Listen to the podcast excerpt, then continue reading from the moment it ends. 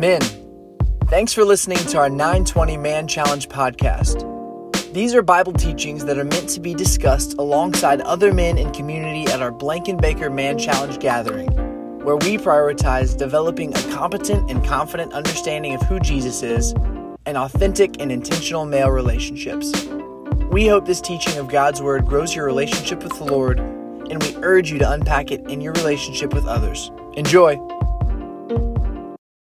So here's what we're going to do. We're going to dive in, and I want to diagnose a problem real quick. I think it's a problem if this is the passage, and if this is where we're at, then it's the then it's the main problem I want to address. If we address the main problem, we're going to hit a bunch of sideline problems in the in the in kind of in the process. But the the problem that I want to talk about is the problem of the Galatian church, and I think it's probably a lot of the it might be the main problem. I've been praying about this. I think it might be the main problem with most of the men in the room. Here's the reality. I'm going to set this up, and I want to be I want this to be as clear as I can make it. I just told the Lord this morning, man, just give me, uh, don't, you know, I, I, don't, I don't care that, um, that people like what I say. I care that what I say matters and that, it, that it's like a burning word for your soul that when you walk away, you go, man, I got to wrestle with that. That's something that I've got to do about. I, I, I have something to do with this. So here's the reality. The Galatian church, I don't know how much you know about it, but the whole entire book of Galatians is set up in the literally, you would, you'll see a, a one word said time and time and time and time and time and time and time again, and that is the word freedom. Here's why. The Galatian church was a group of men and women who had come out of darkness. They, they had come out of slavery and, and, and I'm not going to spend too much time around this concept of, of uh, coming out of the slavery of, of like not even believing, because that's not, you'll, you'll kind of get that on the side. But it's a church that came out of slavery. They, they, they said, listen, man, I didn't believe, now I believe. I used to be in chains, now I'm not in chains. They hear the, the, they hear the heart of the gospel, they hear the message of the gospel, and all of a sudden they hear that and they want to come out and they want to be different people. But the problem is, and we're going to see this diagnosed really fast, they come out of slavery and they hear the gospel and then they walk right back into the slavery of the gospel. They walk right back into some chains, and all of a sudden they, they don't recognize because they've always been slaves. That's a problem. When you, you I, I don't have time today to unpack what like the slave mentality but it's hard when you've been a slave when you've been a prisoner i've been in and out of so many prisons it's unbelievable when you have a prison mentality, there's a thing called recidivism. Uh, my brother is actually a, pr- a part of that. Recidivism is I've been so trained to be a slave, I've been so trained to the, you know, the confines and the meal and the schedule and a mindset of slavery that even once I have my freedom, I don't know how to live out here. And I, I will find a way back into that thing that I had before, even though I know I spent my whole life trying to get out. The men that get out, the women that get out, they really fight like recidivism is the rate of people that will end up back in prison. It's crazy town. That is the same thing with the slavery of faith. Like the slavery of sin that you came out of, that the Galatian church dealt with, they get out of that slavery, and it sounds like there should be a party. Everybody should be fine. Everybody knows freedom. Jesus just moves, and your family's perfect, and your family's awesome, and everything you do is incredible. That's just not what happened with them. And I don't think that's probably what happens with most of you. That's not what happens with me. Once I'm free, I have problems staying free. Anybody have problems staying free? Anybody? It's hard to come out of being slaves. So let's dive into the passage. Let's, let's kind of process and we'll go. So, uh, Galatians 3, we're going to start in verse 26. And I'm just going to say some statements that Galatians is trying to say. As a matter of fact, I, you know, I would bore you to tears by going through every single passage in Galatians that's trying to say, hey, brother, you're free. Hey, brother, you're free. Hey, brother, you're free. Hey, brother, you're not a slave. Hey, brother, put off the rules. Hey, brother, because he's calling them out. They, and here, and, and I hope I'm clear with this because I got a, a lot to go after this. It's not that they hadn't tasted freedom. This is a group of primarily, this written is this letter is written to people who had come into the freedom of Christ. But they can't find their freedom in Christ. Does that make sense? And so here's what I'm going to say. Verse 26, chapter 3 is to say, So in Christ Jesus, just listen, you all, you're children of God through faith. For all of you who are baptized into Christ have clothed yourself with Christ. There's neither Jew nor Gentile, neither slave nor free. There's not male nor female, for you're all one in Christ Jesus. He says, Listen, I don't care who you were before. As soon as you walked into that freedom, as soon as you received the gospel, that, that I believe that Jesus is the Christ, I want to live my life for Him. I want to make a decision with my life to be more than I am and to step into the heritage that God made me for, the one who created the universe, designed me. I'm tired of living as a slave. I want to step out. And He says to them, Listen, I don't care who you are, you have to remember who you are. He says, If you belong to Christ, and you do, then here's the reality you are Abraham's seed and you're an heir according to the promise. You're not a slave. Why does he have to tell him that? It says, uh, I'm going to skip to uh, Galatians 4, and then we're going to hop back into verse 4, and it just says this. So flip your page. But it says, But when the set time had fully come, and he's just trying to help them understand, you're not slaves, you're sons. You're not slaves, you're sons. You're not slaves, you're sons. You're not slaves, you're sons. You're not slaves, you're really free. And so he just says, But when the t- set time had fully come, God sent his son, born of a woman, born under the law, to redeem those uh, under the law that we might receive. And, and some of this is technical language, and so I'm kind of trying to avoid the technicalities of it. He's talking about adoption. He's talking about the fact that the law was, was basically like a custodian. It was like a, it was like a foster parent. Like all the rules of the Old Testament, that was like the foster parent to get you ready for your real dad. And, but your real dad's coming, and he loves you and you're made for him. And I know you haven't met him yet, but he's so good. And he just says, Listen, I'm just telling you, because you are his, you know, to those under the law, that we might receive adoption. You're coming into the family, you're coming into a good dad to sonship. Because you are his sons. And God sent the Spirit of His Son into our hearts, and the Spirit Literally, the spirit he put inside of you yells out to the Father and says, Abba, Father, meaning the spirit I even gave you at baptism. When you received the gift of God and you said, I want him, he put a spirit inside of you that literally puts you in a relationship where immediately, like my son, my four year old son in bed last night, who gave me a hug around the neck and calls me daddy he, that spirit inside of you now has reconciled you back to where you're on his lap. I know that's hard for you because you're some, some of you are grown men, but you're in this amazing adoptive father son relationship. So you are no longer a slave, but God's child. And since you're his child, God has made you also an heir. So here's what I want to do that's the setup. And I want to give you uh, kind of some reasons why. Uh, I'm going to talk about fathers and slaves, and then I'm going to talk about why it's hard for you to come out, and then I'm going to talk to you about how to get out. And that's kind of going to be our thing, and then I'm going to let you talk about it. And I really want to tee up a good uh, conversation time. But here's the thing. Um, I can I understand fathers and sons. I have five kids. Anybody have five kids or more? Five kids or more in the room? Yeah, all the crazy people. Okay. So I have four sons. Not only that, I just want to, I just want to give you some of my father's son stuff. And, and, and you guys have your own stuff. You, you, some of you are way better dads than I am. I totally get that. Um, but I have, I have five kids. I have four sons. I have a 17 year old, I have a 14 year old, I have a 12 year old, and I have a four year old. And there's a girl in there in the middle. But I've been a father to four sons. And I can tell you, um, I've learned a lot about that. Not only that, but I did student ministry. I don't know if you knew that or not, but I did student ministry for oh, almost 18 years. I spent time with every, like thousands of people's kids, and I got to see father and son relationships. I've been in more rooms counseling with fathers and moms and kids than you can possibly understand. I've sat in the room, I've watched, and so here's what I've done, and it's, it's super interesting. Um, I've seen so many principles, and that's some of the things we're going to unpack in that father son relationship that, that's really, really hard. We're going to talk about that. So I've been a, I've been a father. I've also been a son. Um, my, you know, like I think I mentioned it in the earlier, my, my dad was a former Special Forces Vietnam veteran. He was very angry. He's very, he's not a great dude. When I was a sophomore in high school, we were coming back from visiting one of my uh, brothers in the military, and when we were driving back, and I wasn't trying to do it, that's why I don't think I did it. I don't think I was because I was special. I think God had it on his heart to do. But as we were driving through Ohio, my dad, who literally, honest, true story, I had never had a real conversation with my dad until that drive back from Norfolk, Virginia. I had never had a real conversation with him and I'm nervous. I've got my driving permit and I'm driving and my father is in the is in shotgun seat. I don't know what to say to him. I'm probably just being an idiot and I'm just I'm just driving talking, probably nervous talking. And somewhere in Ohio my my dad looks over to me and starts crying. I'd never seen my dad cry. I watched my dad I was out cutting wood. My dad uh, accidentally hit a branch and axe went through the front of his calf and popped you know, like popped out the back. He turned, tied a bandana around it, turned it, and he said, "Well, son, hop in the truck. We gotta, we gotta go." And he dropped me off, and then he drove himself to the hospital. Like my dad was like a man's man.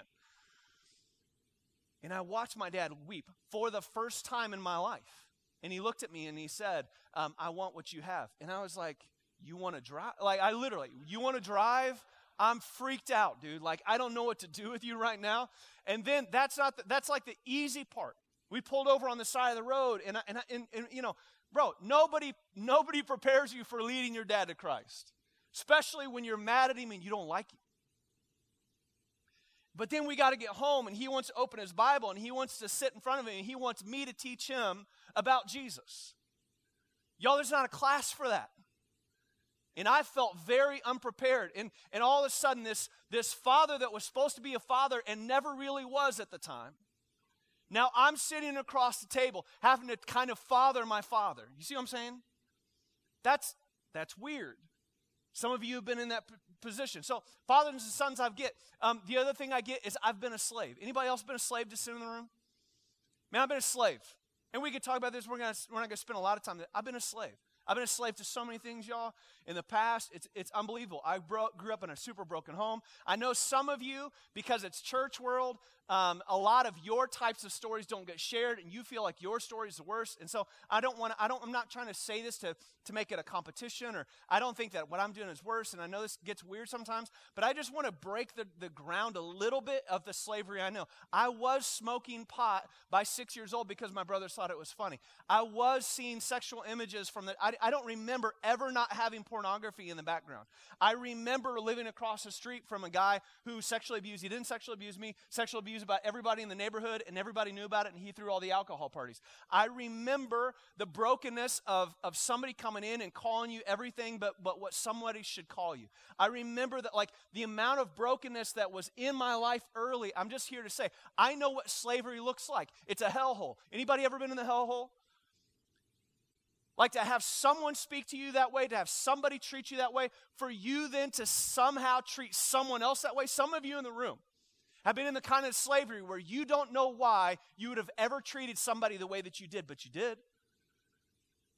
In your mouth and what you ran and how you, and you know, I hope you know, and maybe you've never shared it before. Slavery is slavery. And I'm just telling you, I, I, I know, just, just because I know a whole bunch of people in the room. Some of you have been a slave to lust for so many years. Man, I was a slave to lust for so long, y'all. Kept it hidden, kept it secret.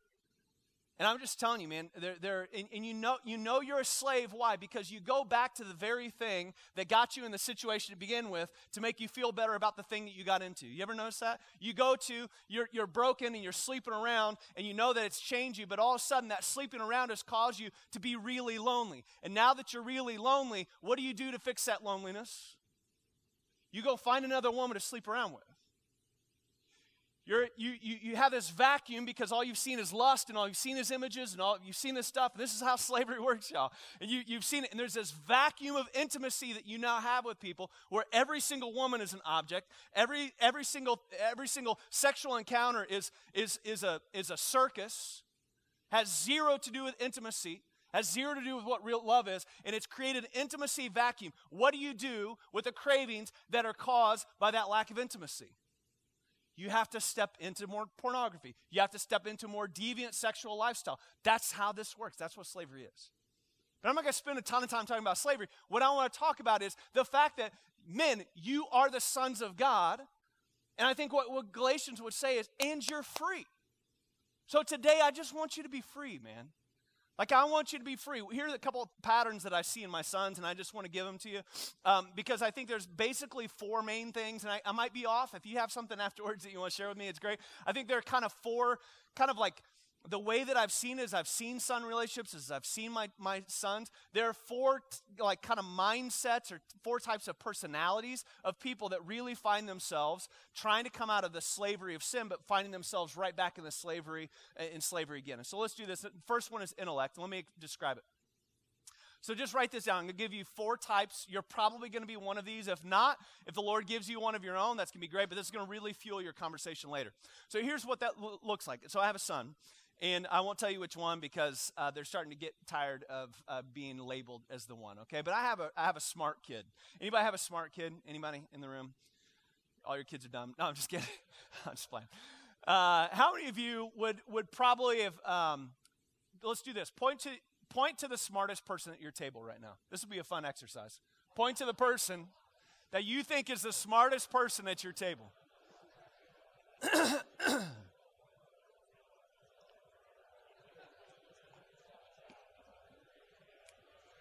Some of you are like, man, I thought they were going to point to me. It's fine. So we're gonna we're gonna do this together, okay? We're gonna do this together, and I really want to tee you up. My goal is good good conversations at the end of this. So here's what I know about my son, who is who is smart. He's smart. He's been smart since birth. I'm just telling you. Um, and here's the thing: what I know is, and I'm and, and I, here's what I don't want to talk about. I don't want to talk about him when he was lost and didn't know anything about Jesus, because the reality is that's not how he was raised in my home. He's been raised in my home to know who Jesus is. And so he's always known that there's a Savior, that there's a hope, that, that God is who he says he is. He's been given God's word. I know that that wasn't given to you. Some of you, God's doing that right now. But I want to tell you that my son, who already knows Christ, is walking with Jesus. Uh, and, uh, and, um, and this isn't for. Um, I would never brag about things because God owns everything. He does what He chooses. And, and there's also, I'll give you the negative side. But this son, because he's smart and because he knows what matters, he's led like a whole bunch of buddies to Christ. That's real. But here's the problem. Some of you, because you were smart, some of you, because things always came quickly, some of you, you got into faith. You found your freedom, maybe out of darkness. Maybe you knew that, you found out finally that you were a slave. You step into freedom. But here's the problem with the smart people in the room Galatians would say this the problem is, you came out of intelligence, you came out of putting your faith in yourself, you came out of pride, you came out of arrogance, you came out of this, and you step into the, the, the reality of the gospel and the community of the saints, and all of a sudden you start thinking that your faith is locked up right here. And everything is about is about rules, it's about what you can know about God, it's about diving in and trying to figure out all the constructs. You still walk into rooms with a level of spiritual authority that you just being honest that you don't really carry. You just know more stuff than people, so you think you're better than people. And I'm just here to tell you, you stepped out of one set of slavery, you stepped into the gospel, and now you're in a whole new slavery group. The number one group, y'all, the number one group that gets rebuked by Jesus when he's on earth is who? The Pharisees. And here's what he said Listen, y'all, what they're saying is right. What they're saying is right. It's not the problem with what they know. The problem is when you know so much, it's hard to align your life with everything that you know, and you become a hypocrite quicker than anybody. 12, uh, 12 disciples, 12, 12 disciples, who the, you know, you know who the 12 disciples are. Um, 11 of them were from the north, Galileans, barely could read. One of them was super educated and from the south. Anybody want to guess who the one from the south was? Any guesses? It's Judas. Any, anybody see what's going down here? And I just want to say this to the room. Um, some of you, and I watch this in my son, and, and I won't tell you which one, and I hope you don't guess and don't go to him. Um, I have watched God show up in my son's life time and time and time and time again. And I'm telling you right now, he battles with spiritual pride. He battles with doubts about the character of God. He's, he is locked in his mind so tight right now. And I sometimes just want to shake him and say, Son, you are, a, you know, and I'll get to, your brain is leading you into, if you're not careful, your brain, I've said this this whole life, your brain is going to lead you right back into the slavery you, that we fought so hard as a family to come out of. And that's real. Let me keep going. The second, the, we'll, we'll talk about how to get out. Second one is uh, son of passion. I'm just going to call him son of passion. Uh, point to the most passionate person in your, in your group. passionate about everything. Anybody? Nobody's pointing on that. Who's the most passionate? If you point at yourself, it doesn't count, just for the record. Passionate people probably would point at themselves. So I have another son who's passionate about everything, is like passionate about everything. Uh, passionate people are really good at sports. Passionate people love to compete. Who's the most competitive person at your table? Point to him right now. Most competitive. Do you know? If you don't know, this, this table isn't real yet. This, this is like all fake relationships. If you don't know who the most competitive person is in a, in a man table full of men, something's wrong. So I have a son. He, he has been a competitor from the very beginning. Everything is a, everything, everything is a competition with him. And here's the thing, it's really fun. And but here's the thing, again, I, am telling you, he did, you know, I'm not talking about his roots in faith. I'm telling you what I see when I look into my son is a future where if he's not careful, that competition, that passion is going to lead him into a prison that's not freedom in the gospel. And every single one of us have the potential to choose slavery over sonship. And what I know about my son is even though he even though he's he, you know he's not making bad decisions, he's not doing this, he's come out of that realm. But what I watch him walking into is the, is the literal thought in his mind, and this is slavery, that what he does and how much he does and how many people he leads in the kingdom, that that is salvation.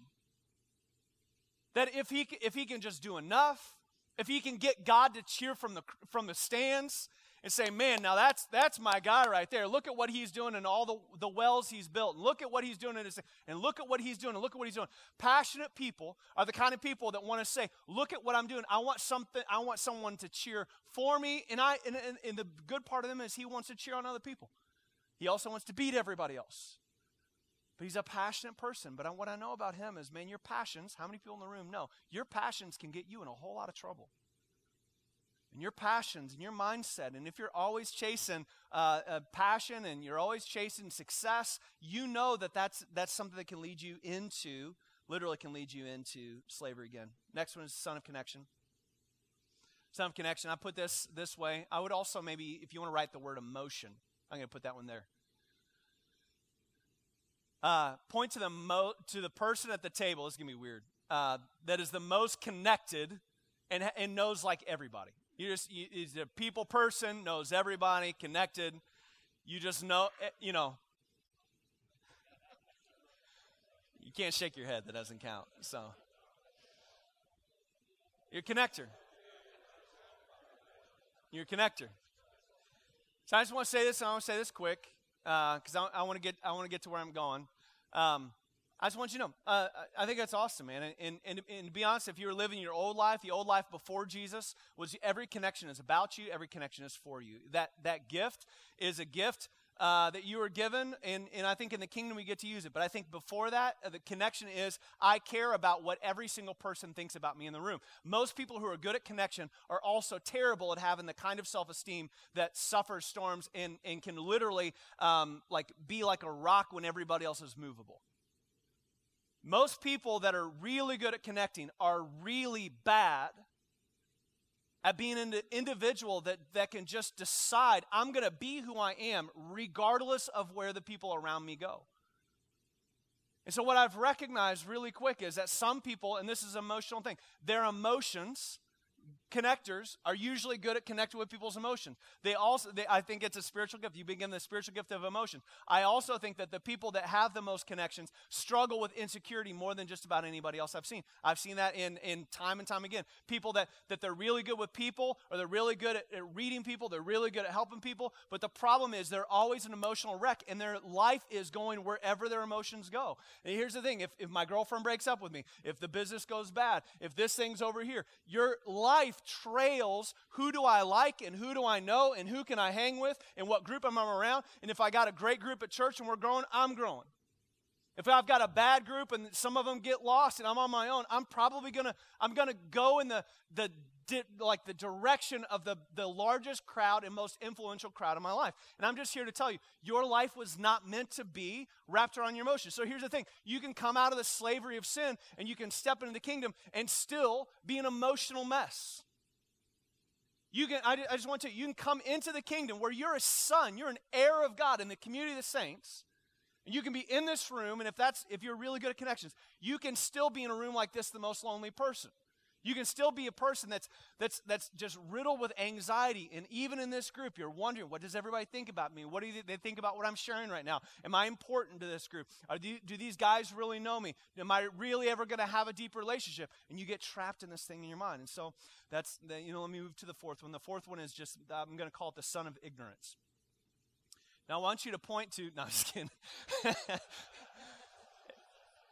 that would be fun, but I'm not going to because too many connectors in the room, they'll, they'll carry that for like the next two years, man. So we're not doing it.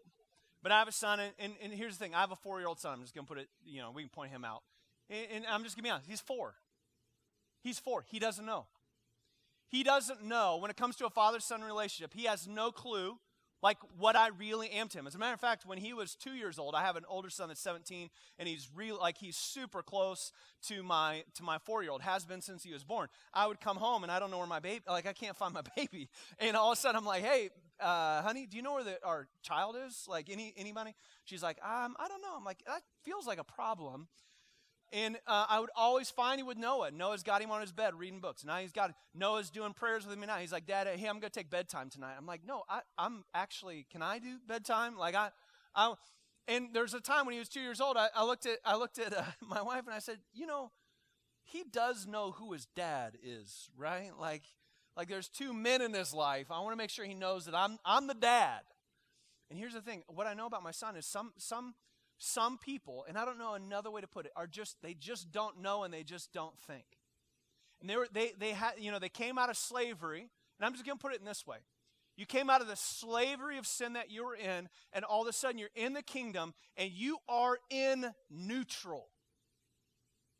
And I don't know another way to say it.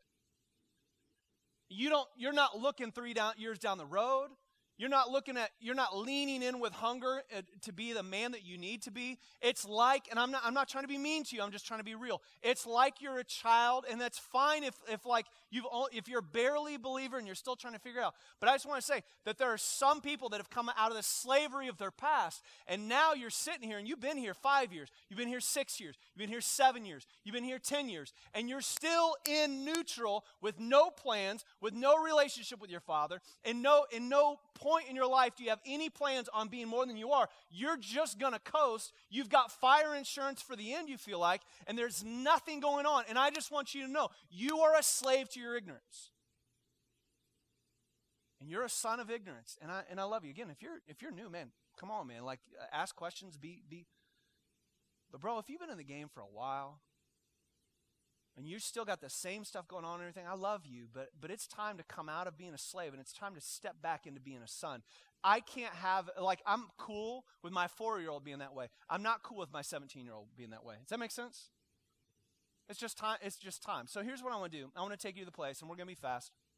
I me take you to the place where, where a father speaks into a son, and I think it's the most clear passage where a father speaks into a son. And I think it's the only way to call you out of the slavery of your mind, out of the slavery of your passions and trying to measure up and do stuff. I think it's the only way to call you out of the, the slavery of emotions where your whole faith and your whole life is rimmed by your emotions. And I think it will also call you out of ignorance that you don't have plans and that you're just kind of coasting through this and you kind of hope you get to be a better person and, you know, God's principles, you can kind of live your best life, but you're not really dialed in. You're not really stepping into your heritage. And so this is what happens. Jesus, I think you know the passage well. It's in Mark 1, chapter 11. I think you guys just went through Mark, but I don't think you went through this. And I just want to give you the most clear, descriptive thing that I think is the only way to call you out of the slavery that we're in and really into sonship. And I think that God does it.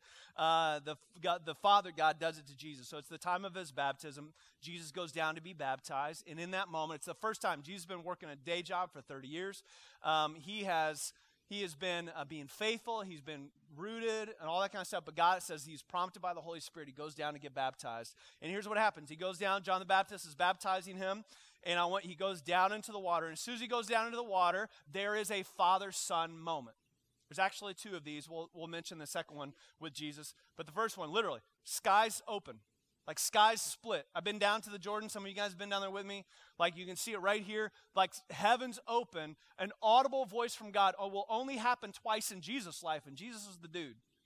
But skies open, and the Father speaks down to his Son, and he says something that every single every single man I've ever met in my life, every young man, every old man, if you don't understand the security of what your heavenly Father says about you, you will live a slave the rest of your life. And he speaks into him and he just says, very simple, You are my son. Now, let me just say this really simple. And to get, isn't this silly to, for me to have to say this to a grown man? Let me, let me give you this real fast. I was at Kroger. Uh, my dad was 71. Um, I was in the aisle, and uh, my dad was complaining about my brother. True story. And I said to my, I said to my dad, I said, I said, Dad, well, you know, have you, have, you, have you told him that you're proud of him? You know, because I think he, I think he just struck, you just, he's, he's still trying to measure up with you. And he, and he looks at me, and my dad says, "Son, I tell you, I tell you boys that all the time." I looked at him, I said, "Bro, you've never said that in your life." And I, am like, kind of, I'm we're in Kroger. I'm not, I'm not having a real conversation. We're just talking. My dad got teary eyed and started, and he looked at me and he said, "Oh, son, I'm so proud of you." And I was like, "Yeah, yeah, yeah, that's cool. Yeah, I know." And he goes, "No, son, I'm proud of you." Y'all, I'm a grown man. I don't need my dad to tell me he's proud of me right now. But when he said it, I I felt like a child. And I recognize there's a part of my soul that has longed for my father to say those words, even though I thought he might think it. And so I think the sky's open after 30 years of just grinding. Father says to him, He says, Listen, you are my son. I choose you. Some of, some of you men in the room, I don't care if it's your brain or your passions or your, or your emotions. Um, I'm just telling you, there's one way out of the slavery you're in, and it's not trying harder at your gifting, not trying to measure up, not trying to get smarter, not trying to have better community around. I think those are all super important. The way into sonship is for you to, to hear me say today, God would say to you right now, You are my son. You're mine. I, I would choose you, not like like we're picking teams on dodgeball. And like you're the last, like I would choose you first every time. I love you. I think in, the second thing he's going to say is, "You are my son. I choose you." He's going to say, "Whom I love." Can I ask this? I hope this is okay. And it, how many of you, your dad struggled to say "I love you" to you? How many of you that was a struggle? How many of you it wasn't? Your dad said it. How many of you um, he didn't say it, but you knew he meant it. I think one of the ways out of slavery, and I think this is true, and, and, and like I said earlier, man, my, my dad never said this stuff, but, I, but I, I remember when I started receiving from God these words. God just said, Matt, I love you. I love you. I, I man, growing up the way that I did, and with the brothers I had, how rough it was, even saying those words from my lips was just hard. Receiving that was hard. But he just said, listen, I love you. Like, I, I, I love you. And, I, and, and for some of you in the room, I wish you could hear that. The reason you're not giving love to other people is because deeply, deep inside you don't really feel loved by Him. You feel still at a distance. And part of that is because you're waiting to be smart enough to, to uh, earn His love. You're waiting to do enough in the kingdom to earn His love. You're waiting till you have the right friends you're not doing the wrong stuff to receive His love. You're waiting for, for your life to kind of snap and some mystical thing to kind of grab you, some retreat and shake you, and then you'll finally feel, feel worthy of His love. But I'm telling you, that's not how it works. My sons are my sons because they're my sons. I don't need my oldest son to be smart for me to love him. You know what? He's made a million mistakes. He's made me so mad. I don't even, I want to throw stuff. But that's my son. You cannot separate my love from my son. No, that's how he feels for you. You're his boy. He chooses you, He loves you. And he says this, verse, you know, keep going. He says, You are my son, whom I love. And then he just says, And with you I'm well pleased. And he just says, Listen, I, I get it, man. Like, like you have most men, and I no man would ever say this, most of us have spent our entire lives trying to earn the respect of other men. Most of us have like lived our entire life trying to get the group of men that we that we ran with when we were younger to be respected in the group, uh, to get the, the, the coaches to notice that we count and that we stick out above, to get a teacher to recognize that we're smart and give us praise. We've spent most of our lives trying to get people to like us, like our personalities, like our intelligence, like how gifted we are, like us, like us, like us, like us, like us. And I'm just telling you, the Father, the, the one who made you, you know, like knew you before you were formed, formed in your mother's womb, would say to you right now, it's the only way out of the slavery of people pleasing. He just says, Man, I, I, I like you. And I like you just the way you are. I don't need you to be smarter. I don't need you to be more successful. I don't need your portfolio to grow. I don't need you to be surrounded by people that sing your praises. I don't need you to look that way. I don't need you to talk that way. I don't need you to, to measure up. I'm not waiting to like you. I, you know what? Some people might be annoyed with your laugh. Doesn't bother me at all, man. I love it. You know? Some people are, are annoyed by your little quirks. You know what? Some of my kids are some of the quirkiest people on the planet. Love it. Why? They're my sons. You know what? I'm tired of everybody looking like everybody else. Anybody else? We can spend our whole lives trying to be the one prototype of like who the perfect person is supposed to be, or are we going to lean into the fact that you know what? We actually are made unique, and that's not a bad thing.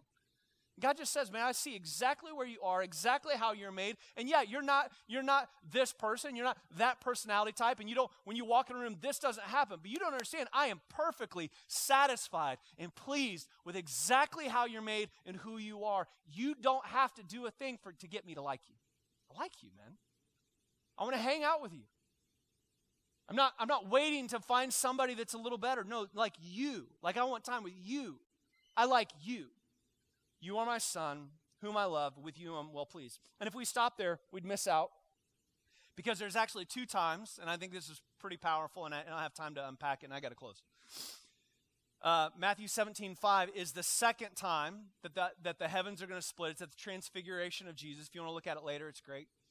Um, and again, this is all this is all trying to pull you out of being slaves and settling for being a slave and into being son. But he goes up on the mountain. I don't know if you remember this story. Jesus and with a with a small group of his, of his disciples. There's only three of them there. And when he was going up there, he uh, it says he was all of a sudden he was transfigured. Moses and Elijah show up. We won't talk about that. But it's the only other time that there's an audible voice from heaven. And he speaks down. And, and anybody want to take a guess at what he says?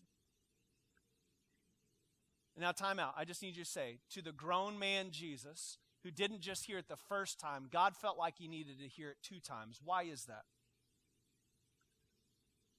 He almost says the exact same thing. So here's what he's going to say. He's going to say, a voice from, you know, while he was still speaking, a bright cloud covered them. A voice from the cloud said, This is what? My son. What? Whom I and with him I am. And then this last line, please don't miss this, because I think it's the other thing that every single one of us need to call us out of slavery and into sonship. What's it say right there? Listen to him. And I think for the sons of ignorance, I think for all of us, I think there's this thing where um, not only does God say, I choose you, not only does God say, I love you, not only does God say, you know what, I actually like you too. I want to spend time with you. And you don't need to change anything for that to happen. I think that the men in the room to call you out of slavery and into sonship, some of you need to know that, that God has a purpose for you. He has an authority for you. He has something that there, there's a group of people, there's a task, there's something, there's a purpose that was like inherent in your soul from the time you were born. It's what's called you to give your life to so many things. So many of those things end up being empty, and you and I both know it. So many times you had the you thought the purpose was getting money and you got money and then you recognize it's just wrecking your life. You thought the purpose was gaining friends and being important, but then all of a sudden you're important to everybody and you've never been more lonely.